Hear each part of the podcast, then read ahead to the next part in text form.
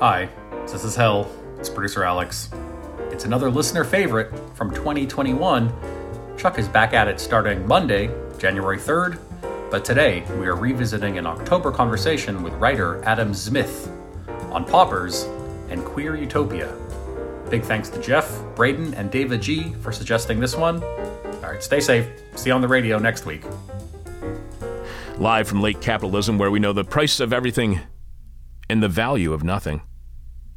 This is hell.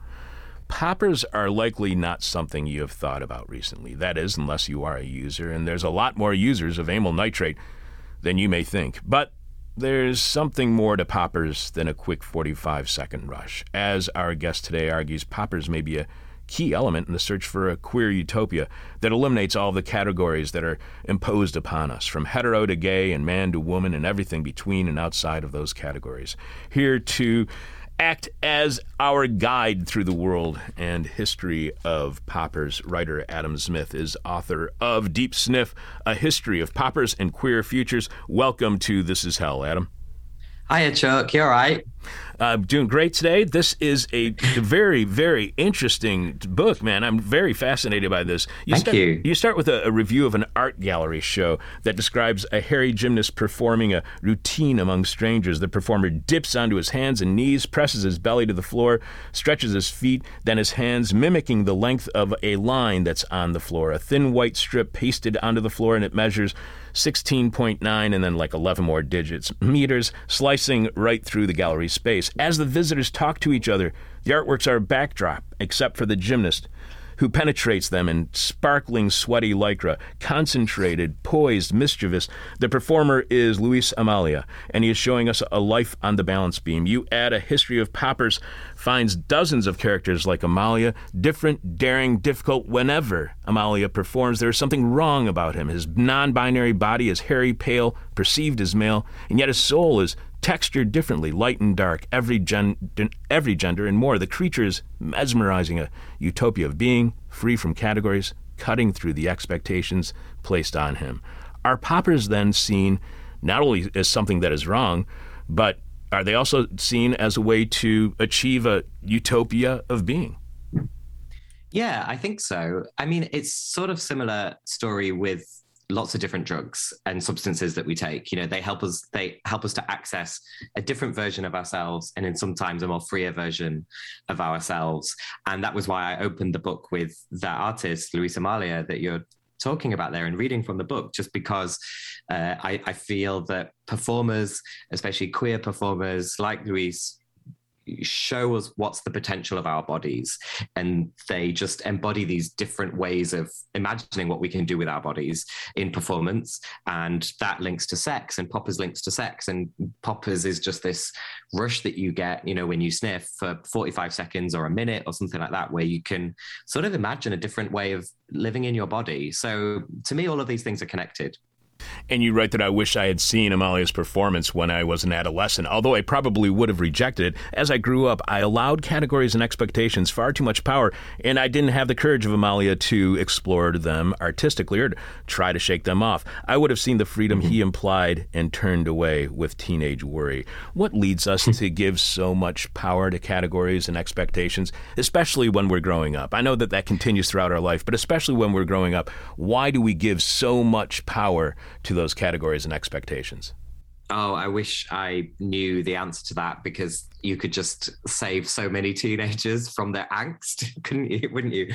Um, yeah, I don't know. I think it's you know it's the power of society. It's the way that um, shame and stigma about uh, our bodies, our desires, our sexualities, uh, our um, our voices, our hair color, our genders, our sexualities, all of this shame and stigma to do with that, which is basically just ways of that people have controlled other people and um, described the way that their bodies are and categorized them. Uh, all of this is just all about uh, control, and that control is somehow exercised through shame and stigma, which is handed down from generate through generations, even though it changes every generation, and um, and that's just something that that we've all been living with for all of this time. And you know, some of these shames and stigmas are going away.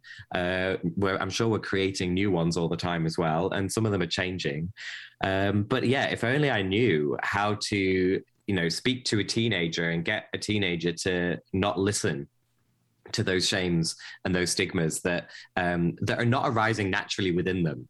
They're completely absorbed from the media or the family or whoever around them, and uh, and it's just really sad. And you know, we've all been through that in some way or another. We've all gone through that, and some of us have listened to that voice for too long and listened to those shames and those stigmas for too long, and uh, you know, we all we all live with them in some degree. And i guess a lot of my life i've been or at least in over recent years i've been you know trying to like not listen to them as much as i used to um, and moving more in my work moving more into into this this freer direction and this idea of queer utopia which you know would not include any shame and stigma So let's talk about those the shame and stigma. How much impact does because I don't think this is something who uh, somebody who is not gay would uh, necessarily recognize. How much yeah. of an impact do shame and stigma have on gay culture, and is there a growing recognition by non people who are not gay of the shame and stigma that is being imposed on gay people?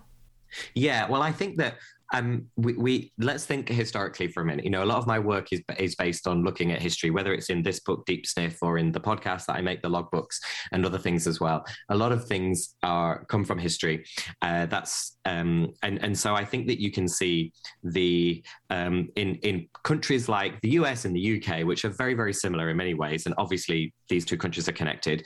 Um, you can see uh, the way that shame and stigma have gradually around homosexuality specifically have been gradually created and um, reinforced. Um, you know, it's not to say that uh, men having sex with men was always seen as socially a bad thing in in in every single place around the world. Like that is just not the case.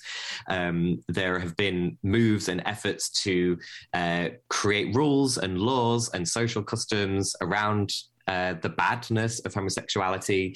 Uh, in fact, the creation of homosexuality as a concept didn't happen until uh, the uh, second half of the 19th century. Before then, there was no distinction between homosexuality and heterosexuality. And some people would say that the very creation of this idea that there were these two different sexualities meant that you could then say, oh, well, this one is one of them is good and one of them is bad.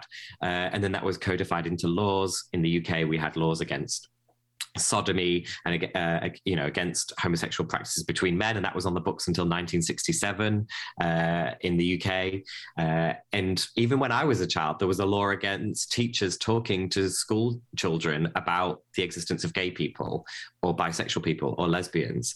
Uh, that was when I was at school and I'm only 36 uh, that w- that was a law that was in place. And so um, so yeah I, I, I tend to think historically and tend to think about the creation of um, of all of these things. I mean in, in the US, the uh, the famous one of the famous things was the fight for the um, removal of homosexuality from the DSM, which is the the book that um, uh, psychiatrists and psychologists use as a sort of standard diagnostic tool. And the homosexuality as a as a psychiatric problem was in that manual, in that profession's manual, until 1973. So um, so I think you know these are some of the kind of like the legal and technical ways that we have created literally created the shame and the stigma by literally codifying being gay or being queer as being a bad thing. Um, but then all through the 20th century uh, and especially in the us in the 70s and the uk in the 70s uh, after the stonewall uprising in 69 over there and the decriminalization or partial decriminalization of homosexuality in the UK in 1967. You know, from the late 60s and through the 70s, you just see more and more people just saying, you know what, we've had enough of this. This is, we've got to move away from this. We've got to change these laws. We've got to live our lives as freely as possible. And they could do that because they were concentrating themselves as communities in places like San Francisco, New York, and London. And uh, you just gradually see this assertion of, of, of their freedom and their sexual um, freedom and their gender expression. And so, um, so I think that there's really, you know, that is, um, that's not the only moment in history where that really started to shift a lot. But I do think that that has been uh, a shift away from shame and stigma um, that started in that case in the 70s.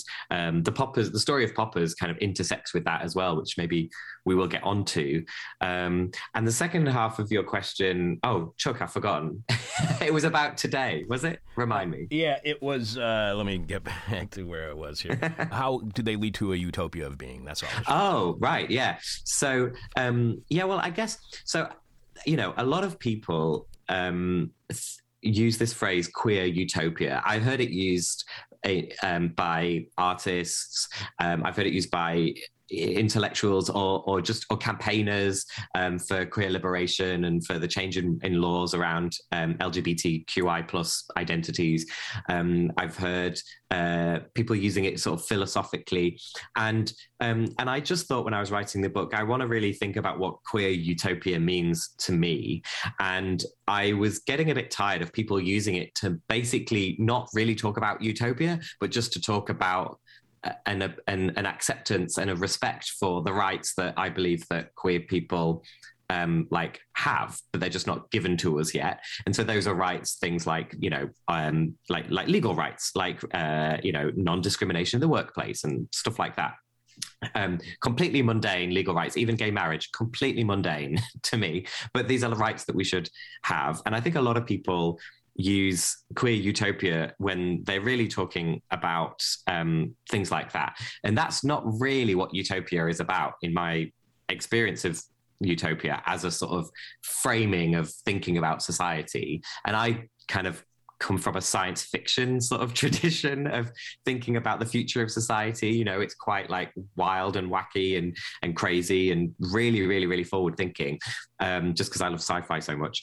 So, so for me, utopia, thinking about utopia, is it's about something that can't really exist and won't ever exist, but it's about putting down a, a placeholder so far in the future that en- enables you to push yourself towards that. And so the steps along the way might be some of those legal things that I talked about, about freedoms. But actually, the whole point of thinking about queer utopia is to think way further beyond that.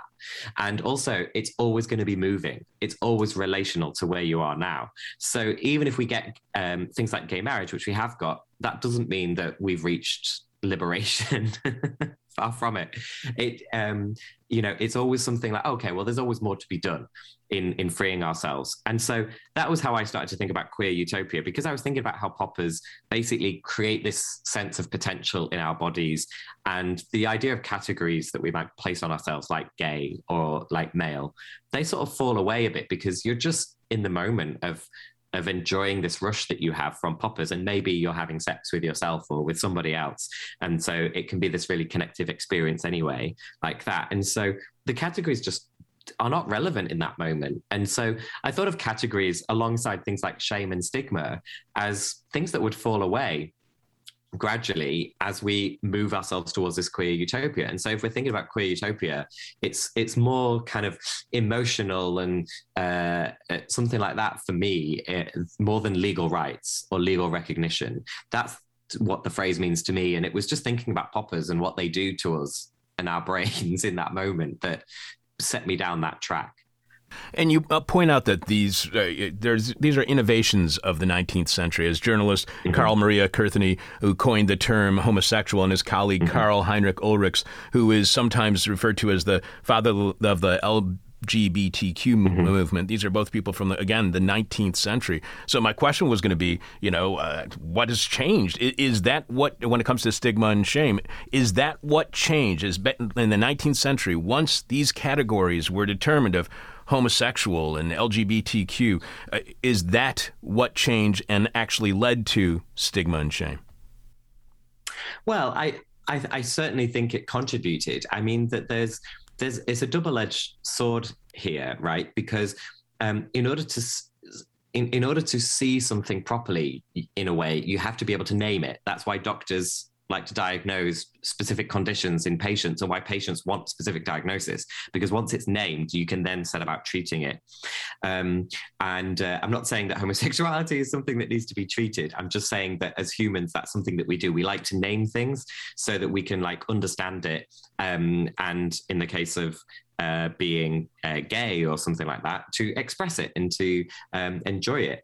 And so that was, I think, that was where people like the two Carls that you mentioned were coming from in uh, in in Europe in the late 19th century was was, was saying like well look this is a feeling that we have we are um, our bodies move us in this direction towards members of the same sex and there's there's nothing wrong with that the only thing that's wrong is that the law is not accepting of that and other people think that that's wrong. So that's the thing that needs to change. And that was really what their innovation was. Certainly carl heinrich ulrich's innovation was you know as a lawyer standing up in front of uh, 500 lawyers in 1867 and telling them look i'm i'm a homosexual and the law's got to change. Like that might have been the first ever public coming out we don't know but that was certainly a huge deal in 19 eh, sorry in 1867 so to think about um, the uh, the use of categories there to assert who he was and to assert the rights that he should have um, means that those categories are incredibly valuable and important. And today, you know, we use those categories for the same reason. It's really, really still powerful when a person expresses their um, their sexu- their sexuality or their gender identity, um, whatever it is. It's a really powerful moment for them to do that. But also sometimes it's really hard to do that. Um, and you know, we know that categories are important because if I go to a new city, if I land in Chicago on holiday tomorrow, and if I don't know anyone, I'm gonna like Google to try and find the gay bar or the queer venue.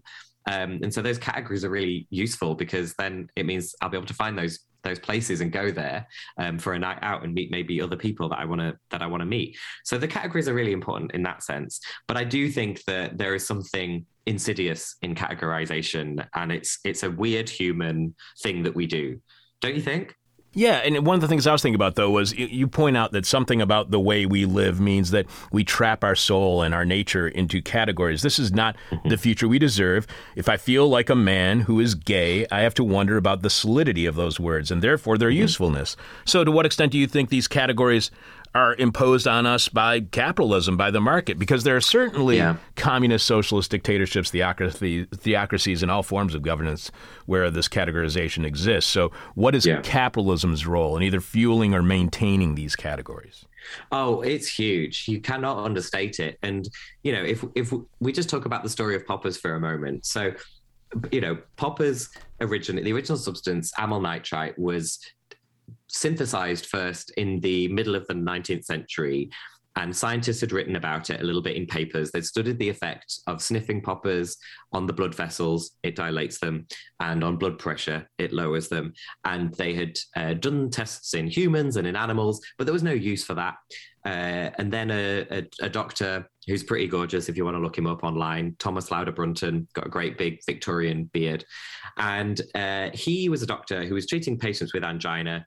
And he knew that the problem with uh, angina pain was that not enough blood was getting into the heart. So he had read those papers about the effect of sniffing amyl nitrite and he tried it in his patients. That's how amyl nitrite became a therapy and a relief for angina pain.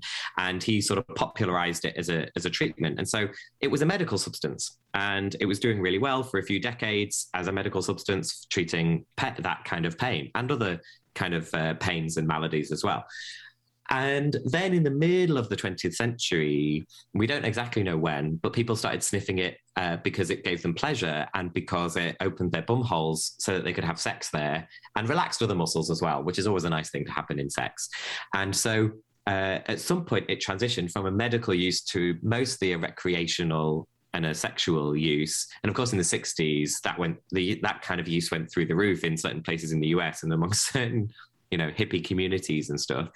And then at some point people realized that well a, a, small number of people realized look there's a product here. There is an increasing number of gay men concentrated in san francisco and in new york and they are doing things like opening bookshops creating gay magazines and gay books uh, creating more and more gay venues um, and uh, doing all sorts of things that were basically, um, you know, commercial activity because there was enough people uh, of, of that demographic that you could create products and services for.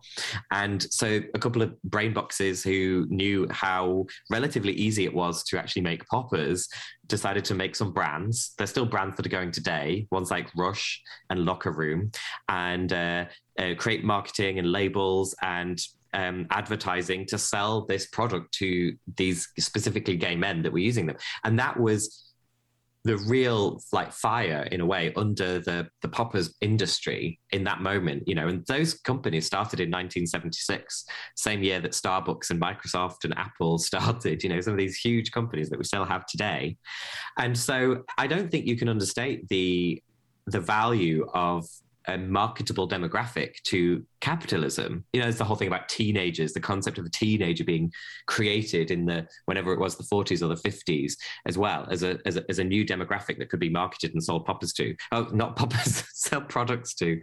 And so yeah, so I think that the story of poppers really is just one example of how uh, capitalism mixes with this idea of gay identity and the category of being gay, um, and uh, and how you can see how products are created around a particular group of people.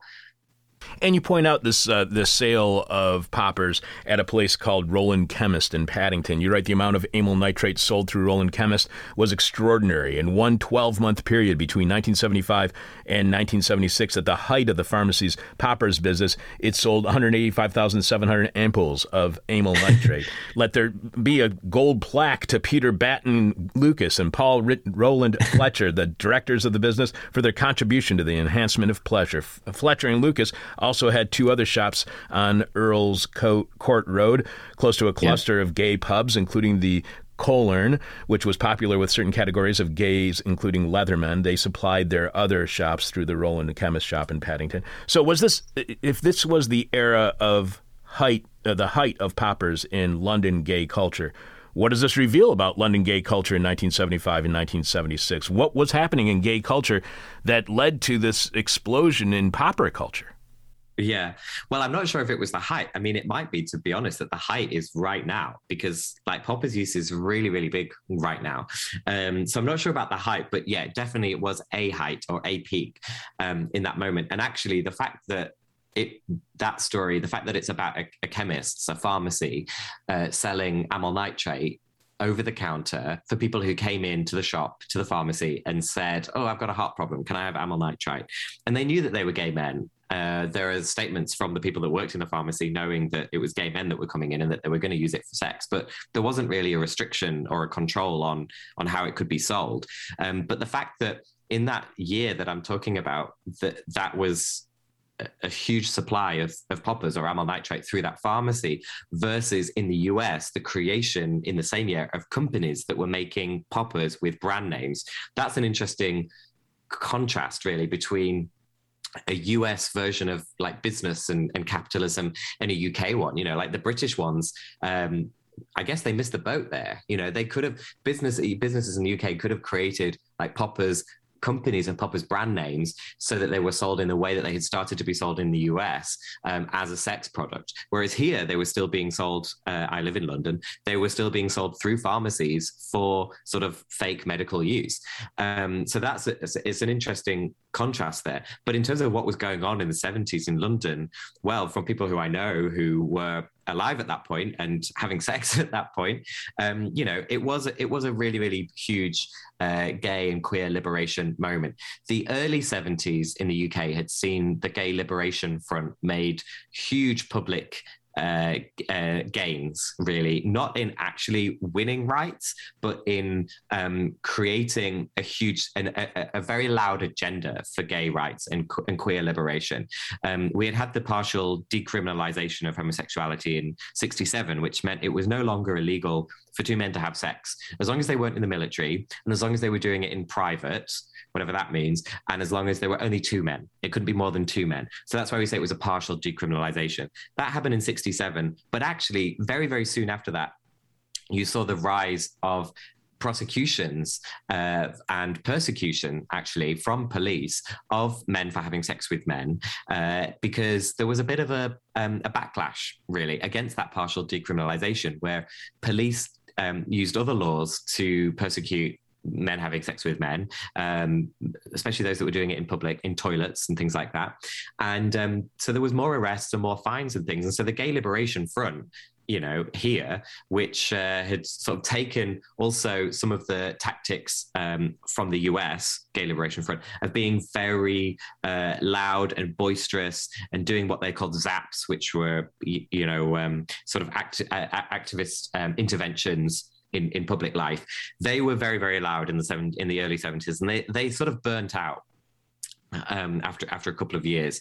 Um, but they left behind this this sense that actually you know things were changing and that you could push for change and you could get change and you could become freer uh, as, as a group of people and you could fight for your rights and that there was a community of people around you who were like you who were gay or lesbian uh, etc and who could um, who, who would support you. And so um, when i hear people talk about the 70s, I was born in 84, so it's before my time. But when I hear people talk about the 70s here, they talk about that sense of, of freedom um, and of movement, really, in, in society. So that meant, you know, more and more gay venues opening. Many of them were still in the basement, or you had to know like a password to get in. But once you got in, it was great. And yeah, just a lot and lot of sex and a lot of different sexual categories, uh, like more and more leather guys, um, or like motorbike type guys. Uh, uh, obviously, later on, you get the clone. So all of that happened. And the same in the US as well, uh, until things started to shift in the early 80s when a lot of people were starting to get sick. And then things did feel different things felt different, and you even point out how poppers at one point was being linked to the rise of HIV. We've been speak we are speaking with writer Adam Zmith, author of Deep Sniff: A History of Poppers and Queer Futures. You can follow Adam on Twitter at Adam Zmith. And you can find out more about Adam at his website that's linked right there at his Twitter account as well. So uh, you yeah. write that whereas uh, when you were mentioning uh, branding and uh, the and capitalism's impact here in the United States on all of these uh, poppers that they started producing. You write that whereas Roland Chemist salespeople knew their customers were gay men, mm-hmm. they didn't market their product at them. In the USA, however, companies had begun to manufacture, distribute, and advertise poppers as a product specifically for this demographic. Some mm-hmm. of the famous brands, as you were mentioning, Rush, Locker Room, endure to this day under the banner of a company called the Pacific Western Distributing Com- uh, Corporation, or PWD, founded in 1976. So, did the U.S. Uh, gay scene import poppers and popper culture from the London scene? Was London the birthplace of popper use? And is gay culture in the U.S. in that sense imported from the U.K.? No, I think it's. Um, I think it's probably well, okay, it depends how far back you want to go, Chuck, because the um, you know the original amyl, the original use in humans of amyl nitrite, you know, started in Edinburgh in Scotland, which was the medical use that we talked about already. Um, and so, and I think that we we could we can say that we owe our poppers hits today to that particular doctor, uh, Thomas Lauder Brunton, who gave poppers or amyl nitrite to his to his patient, um, and he popularized it first through the UK, through the rest of Britain, through writing in The Lancet, which is a, a very influential medical journal uh, still, and other outlets. And so he popularized it among medics in the UK.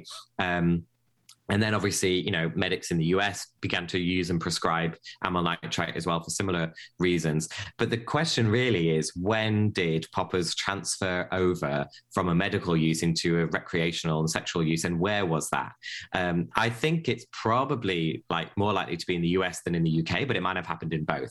And I've heard rumors about US medical students uh, in the 30s uh, sniffing poppers for fun. So you can imagine that. Um, but certainly, when it was a UK uh, company, um, which uh, Burroughs Wellcome pharmaceutical company that had set up in the US as well, and and they manufactured both in the US and in the UK, manufactured uh, poppers um, uh, in a way which gave poppers the name that we use for them today, amyl nitrite. Uh, well, poppers, sorry, gave amyl nitrite the name poppers because they were manufactured as pharma products in these little glass ampules that you would crush between your hands to release the vapor, and that crush would make a popping sound.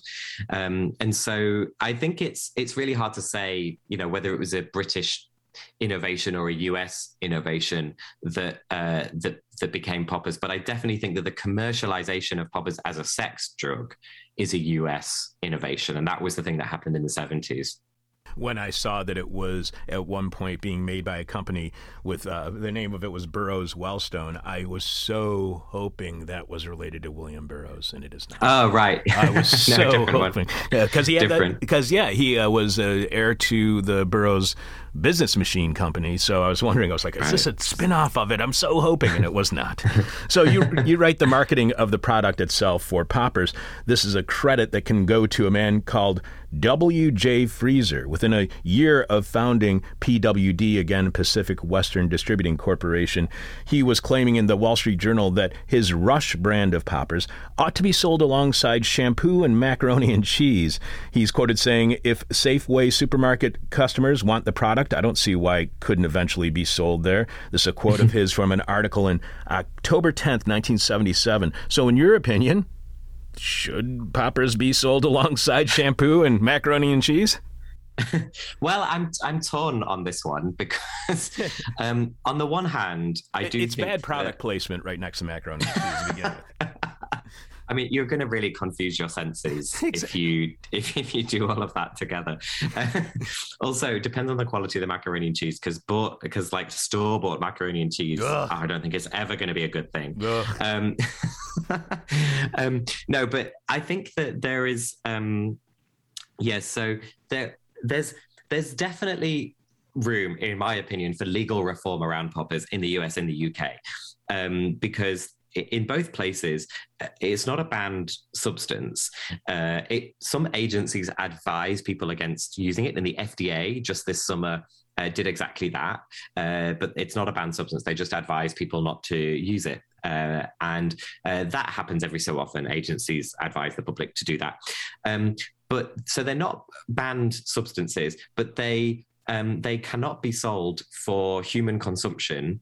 And so that means they can't be labeled to explain how you use it safely if you're going to be sniffing poppers, which is how people sniff it. And um, so, so instead, that's why they're sold with the things that you said at the top of the hour, like room odorizer or leather cleaner. They used to be sold as, um, and it doesn't say, you know, here's how to sniff it safely, uh, because uh, it, it, can't be sold for that purpose. And so, if you go into a sex shop where you might buy them, uh, the person selling you them can't tell you what this product is and how to use it.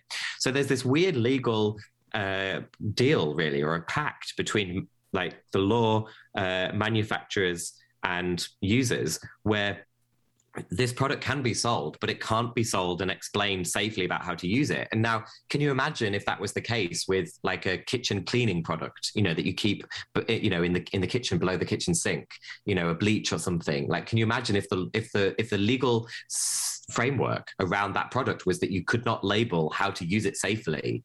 Um, that would just be really, really strange. So that's the situation that we're in with poppers. The fact is, people are using it. People want to use it. It's safe. There are some harms, but they're really, really tiny. And uh, you know, if we we have to think about relative harms always when it comes to drugs and substances. So those relative harms are tiny, um, and so it's strange that that this is um, sold in this way. On the other hand, it's kind of fun and kind of queer that they occupy this very strange no person's land in the law, where there is a label, but it's not really telling you the truth. And where there is a product, but it can't really be sold for the way that everyone thinks it should be uh, sold for, and and that there is a use, and the use is sort of passed on from one person to the next about how to use it. I don't know. I find that really quite mysterious and quite queer and quite sort of like anti-label, anti-society. So there's there's an allure to me from you know to me for for poppers because they're in this strange status. So that's my that's my view on that. What do you think? Well, uh, I was just curious. So how how is that different from let's say cigarettes that have Surgeon General warnings, smokers clearly ignore, or Sudafed as a component of meth uh, manufacturing, or buying alcohol with its warnings. How are poppers even more of a lie than all of those misuses of products because this is a great quote from your article or your book. Uh, they may be the only product that the state allows to be sold on a lie. Well, I think the difference is that poppers are heavily associated with bum sex. And obviously, lots of people drink alcohol and then go and have bum sex or any other kind of sex. But the fact is that poppers as they became a substance that was used recreationally, that it was so heavily associated with sex. That was the main driving force, the thrust, if you like, behind the recreationalization of poppers, um, that it sort of put them in a slightly different, um, I don't know, conception of, of, of what that of what that drug was on you know in the minds of the lawmakers and of regulators. Um, and so so I think that there's there is some degree of lawmakers and regulators being slightly queasy or squeamish about uh, uh, thinking too much about poppers or, um, or regulating about them too much just because it's to do with with sex. And um, yeah because like I said it it relaxes your bum hole so you can have sex there. So so I think there's something about that that's different. And then also um, you know the industry have not been able to become as powerful as the alcohol industry or the tobacco industry. So you know they you know you can there are some companies that have made a lot of money some individuals that have made a lot of money from manufacturing poppers over the decades but they're nowhere near on the scale of tobacco and, and alcohol um, which have obviously been um, in previous decades been uh, a lot less controlled than they are now. And obviously alcohol was extremely controlled in an earlier decade so in the us um, so yeah i think that it's just it's to do with basically the point here is it's to do with um, we do not have and never have had a rational and sensible approach to the different drugs that we make and produce and want to consume, and that we have not assessed each of them on the basis of relative harms to the individual or to society, and then created laws and controls and safety mechanisms around each of those products that are relative to those harms to individuals and people. If we did, we would probably ban alcohol because it's hugely damaging to the individual who takes it a lot and it's very damaging to society. You know so much violence um, and mayhem is caused by alcohol to the you know within an individual's body and between people in society. You know it's why people you know go to the pub and then have a fight all of that stuff. And i'm not talking about the i'm not for personally saying we should prohibit alcohol. I'm just saying the, the policy around it, the regulation around it, compared to the harms, is like really, really lax. Com- and then when you compare to poppers where uh, or even a drug like ecstasy you know? Um, no one's ever taken ecstasy and then beaten somebody else up because of it whereas that's what happens on a daily basis in most pubs in britain because of alcohol. So we just don't really judge these things like sensibly and, and properly and i think that it's to do with um, just uh, how we how we view these things and how we view the different types of people that do it. And i think the fact that poppers has been done by uh, by certainly men having sex with men um, has put it in a different category to those other things. And this Jay Fraser, who uh, was who you quote uh, from the Wall Street yeah. Journal article, you write that uh, Jay Fraser pioneered the advertising of poppers in gay newspapers and magazines, such as Drummer, based in Los Angeles. The publication mm-hmm. was aimed at leathermen, and according to Jack Fritscher, who became its editor in chief in 1977, it was started by John Embry simply as a way to promote his own business, selling poppers and leather wristbands by mail. The idea mm-hmm. was to wrap reports and editorial columns on the leather scene around ads for gay products, and it worked worked. You quote Fritscher writing in his history of the magazine. The name of the book is called Gay Pioneers. He writes Poppers kept drummer flying high. Popper dealers paid a huge chunk of advertising dollars buying full page display ads, including expensive inside covers and back covers. How important are poppers then in funding the emerging gay culture of the 1970s? Oh, huge. And I think that quote from Jack explains why. Because the thing is, you know, gay magazines in the 70s, uh, well, not just the 70s, but, um, you know, they many of them started in the in the in the 50s um, Edythe Eyde started a lesbian newsletter from her office typewriter in 1947 when she was told to look busy because they weren't very busy. And so she started her lesbian newsletter and she went on to uh, to to write for the uh, daughters of bilitis which was the, the the us's first lesbian newsletter. These these kind of things started in the 50s and they, they were hugely important for connecting uh, people who uh, shared that identity, you know, lesbians and gay men initially and primarily. And uh, they were hugely important because, and they came through the mail, so they're kind of secret. You could even have a PO box if you were extra cautious. So magazines have really connected our communities through uh, you know many decades most decades of the 20th century and uh, and so and you know every magazine i say this as a writer every magazine needs money to work on to to, to run on and so um, and that's going back to what we were saying earlier about the importance or, or the influence of capitalism on the creation of uh, gay culture and uh, or queer subcultures generally. Um, you know, is that the fact is that many of these magazines became uh, a place where people could advertise products and services. You know, gay travel agencies, gay insurance agencies, gay bookshops, all these things, and poppers hugely. So yeah, that that was definitely a feature of the of the scene in the US and the UK, and and poppers were part of that. I have to say that the adverts that that some of those magazines uh, published were um, just like amazing pieces of art really. Um, and sometimes very very strange uh, and sometimes in my opinion like quite weird in how they thought about what the idealized male body was you know like really hunky butch guys with i call them like dinner plate size pecs and often they had like 18 abs per person you know these these like hyper masculine uh, guys uh, illustrations of these guys were used in these adverts um, and I think that that helped to create this idea of what like a gay person and a man should look like as well around that time. Um, and so, yeah, there's one thing about keeping the magazine going by by having a ready supply of advertising revenue. And then there's another thing about actually creating the idealized image of what this community was.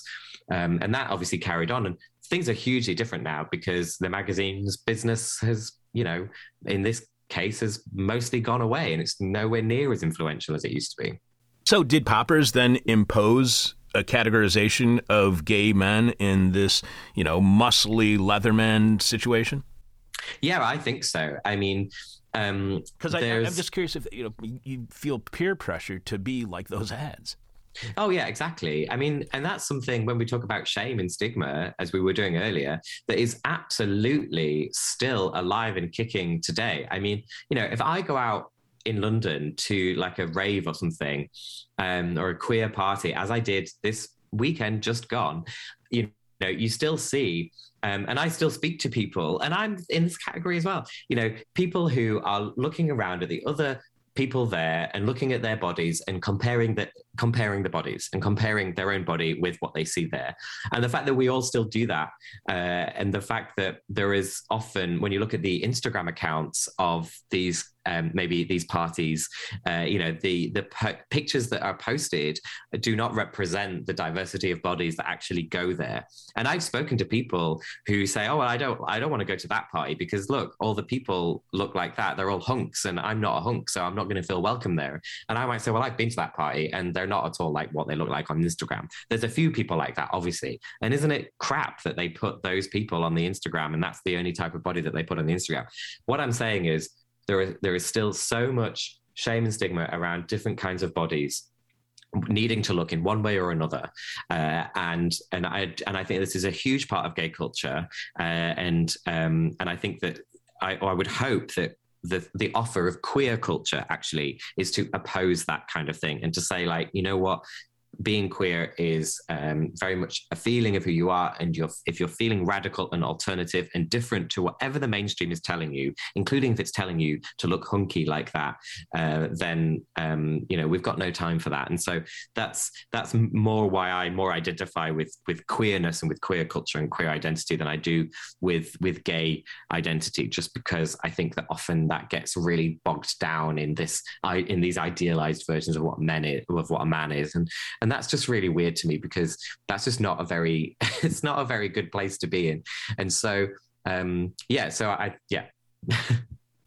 You're right that we might uh, we might set the bar as high as this. How we can find a way to embody queer utopia by working to remove our poisons one by one. Diseases should be first, as it is the easiest. Scientists are working on it. Hardest is next our attitudes and the way we view each other. Why do you believe it is more difficult to change our attitudes and the way we view each other than it is to even end disease? Wow, yeah. Um, well, I just think that it seems that you can make the argument that that the scientific enterprise has gradually improved lives um, over over many many years, and I think that that is. Um, that is not without its drawbacks. And i'm not saying that that scientific progress and the, the you know the the fruits of it is evenly distributed because it is really not. Uh, you know i'm fortunate to live in a country where we have socialized healthcare. Um, people in the us are not. Um, that's just one example. But um, but i do think that like there is an obvious scientific progress that we're talking about. But actually if you look at social progress and social attitudes these go up and down all the way um, through history. And, um, you know, in many cases, in many ways, right now, we are not in a good place in terms of attitudes, especially towards transgender people in the UK. You know, there's a huge uh, attack on transgender people right now, especially in a lot of uh, places in the media and a lot of uh, big opinion leaders in public life here.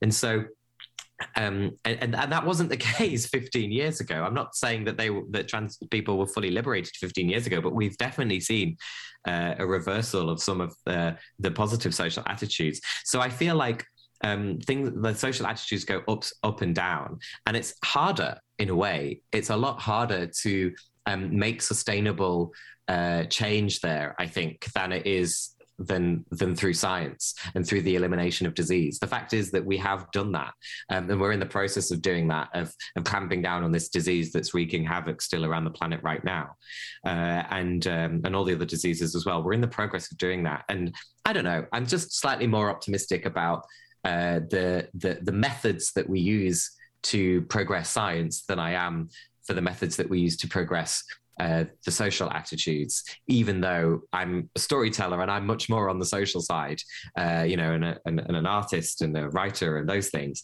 you know, I'm, I'm trying my best at that. But it just feels to me that in a way it's a harder job. Did the pandemic have any impact on the supply of poppers? Because you point out that in 2010, the uh, the industry was pretty much uh, centralized, and one company closed down, and suddenly there was a huge shortage for a short period of time. So, has the pandemic had any problems with the supply chain of poppers? Yeah, I don't know. That's a good question. I'm not sure. If anyone listening knows the answer to that, then I'm sure you would love to hear from them. I will call them as soon as I know the person I should call after the show. You write how gay men uh, were excluded from mainstream society in countries with a classically liberal tradition and their response to conceive of themselves as individuals with an immutable identity. Identity is present in such men by their nature as homosexuals. Why does the liberal tradition not include gay people in all being created equal or the pursuit of happiness? I don't know. I don't know what went wrong you know the fact that you know the, the, the classic liberal tradition that i'm talking about there is you know those things from the um you know starting in the 18th century and into the 19th century those ideas of um, of personal freedom and personal uh, liberty to um, express who who you are to explore your own destiny um, and on the economic side to um, produce and sell and trade um, as you wish. And that you know these classic liberal ideas. Um, I don't know exactly how it happened that um, that a free sexuality became uh, you know, b- became anathema to that, um, or be or somehow contrasted to that. I just I think that it's it's a it's a great shame, and uh, obviously we have to point the finger somewhat at the Victorians and about and at this um, at this sort of at, at any sort of conservative force that happens in society, which comes and goes in waves. And the US has has a huge conservative um, foundation, uh, partly because of Puritanism you know, in the in, in those early days in the creation of the country, um, and the uh, power of uh, of religion, especially Christianity, which is much more powerful in the US than it is here today. Um, and so there are these conservative forces in society, and I guess it's it's still it's all about control. It's all about some people having the viewpoint that a person should live their life in, in one way or another and um, and and thinking basically people believing people tricking themselves into believing that a person's sexuality uh, has the potential to uh, um, harm someone else even if they uh, they're engaging consensually you know it's only without consent where um, where sex and sexuality harms other people. Otherwise, it's got nothing to do with anyone else. So uh, um, it's, it's, a great shame that that um, in li- traditionally liberal countries like the US and the UK, that that the, the, the, sexual freedom was something that got suppressed and that we had to fight so hard for, and we're still having to fight so hard for. You write that we inhale from our little bottles because we just want to be free of our bodies. We know deep down a truth about our bodies. They are the material that gives other people a hundred reasons to categorize us. But there's other ways to have out of body experiences. For instance, taking psilocybin and floating in a sensory deprivation tank for a couple of hours, followed by yes. a walk in the woods. Fantastic. Or if you don't want to go walk, just sit there. So why choose poppers? Well, I mean, like you said at the top, you know, I, I'm not going to you know go out and tell people that they have to sniff poppers. Um, it's uh, i think that there are you know the the arguments for poppers is just that um, it's it's cheap. Uh, it's a it's a quick rush. It doesn't last very long. So if you're worried about that then it's over quite soon. Um, it is relatively harm free uh, unless you do something like drink it or unless you have some other medical problem which might uh, be wrong in combination. Um, and uh, it's just a way of relaxing, of forgetting your inhibitions for a moment, letting the world fall, fall away, having a nice head rush. And if you're having sex with yourself or with someone else, it can only enhance that feeling uh, of of desire and just mm, really wanting sex, you know. And you also write that, uh, let's get back to the beginning of our conversation on categorization. You write performance art, like one, 16.9, followed by about 12 more digits, by Louis Amala, uh, is especially good at doing this with regard to our bodies. Amala was a gymnast and an actress with a non binary, hairy body, perceived as male, performing on a line among a crowd of unwitting strangers. Watching the performance or just trying to avoid it, each viewer glimpsed an alternative way to use their own body, body outside any categorization. As Amala showed, the future we want to see can be created now, imagined by our artists. If a mm-hmm. queer mm-hmm. utopia challenges categorizations, does it even challenge the categorization of queer? Is a queer utopia the end of such categories, including queer?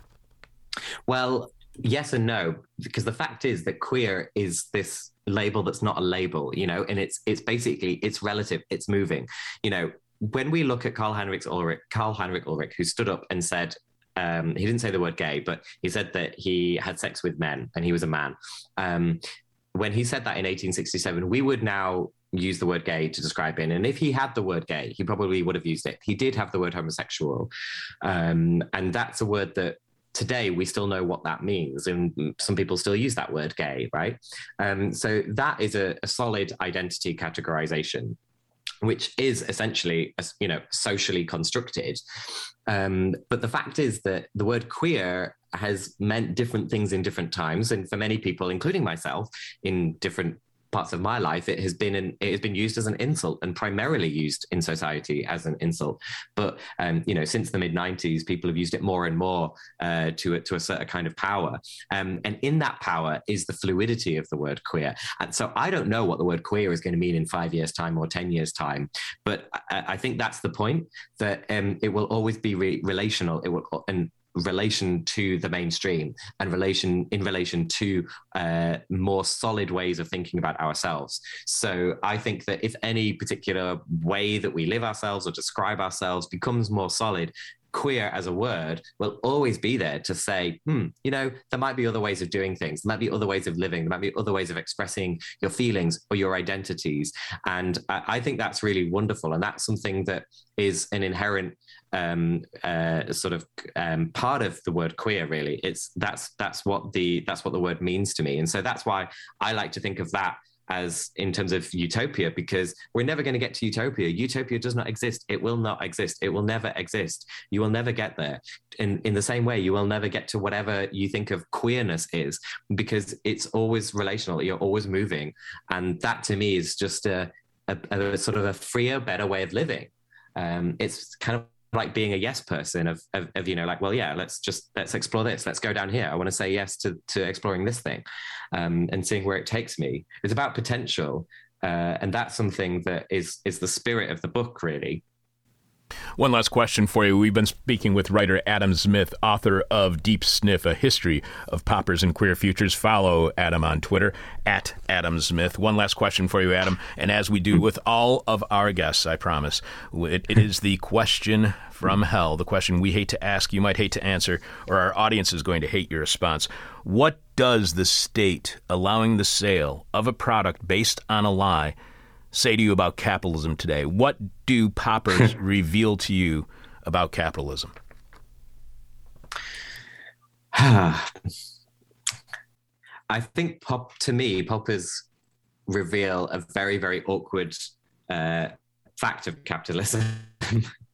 that um, uh, and, and, I say this as as a as a radical uh, and as a progressive that um, on the one hand capitalism is can be very efficient at giving us a product that uh, that means a lot to a lots of people and can help people who identify with a certain uh, way of living uh, can can help those people to come together and to, to find themselves and to find each other through a product or service. But on the other hand, uh, the very fact of it creating that category uh, and creating that demographic is inherently um, not progressive, in my opinion. And so that's the the double bind that we're in with capitalism.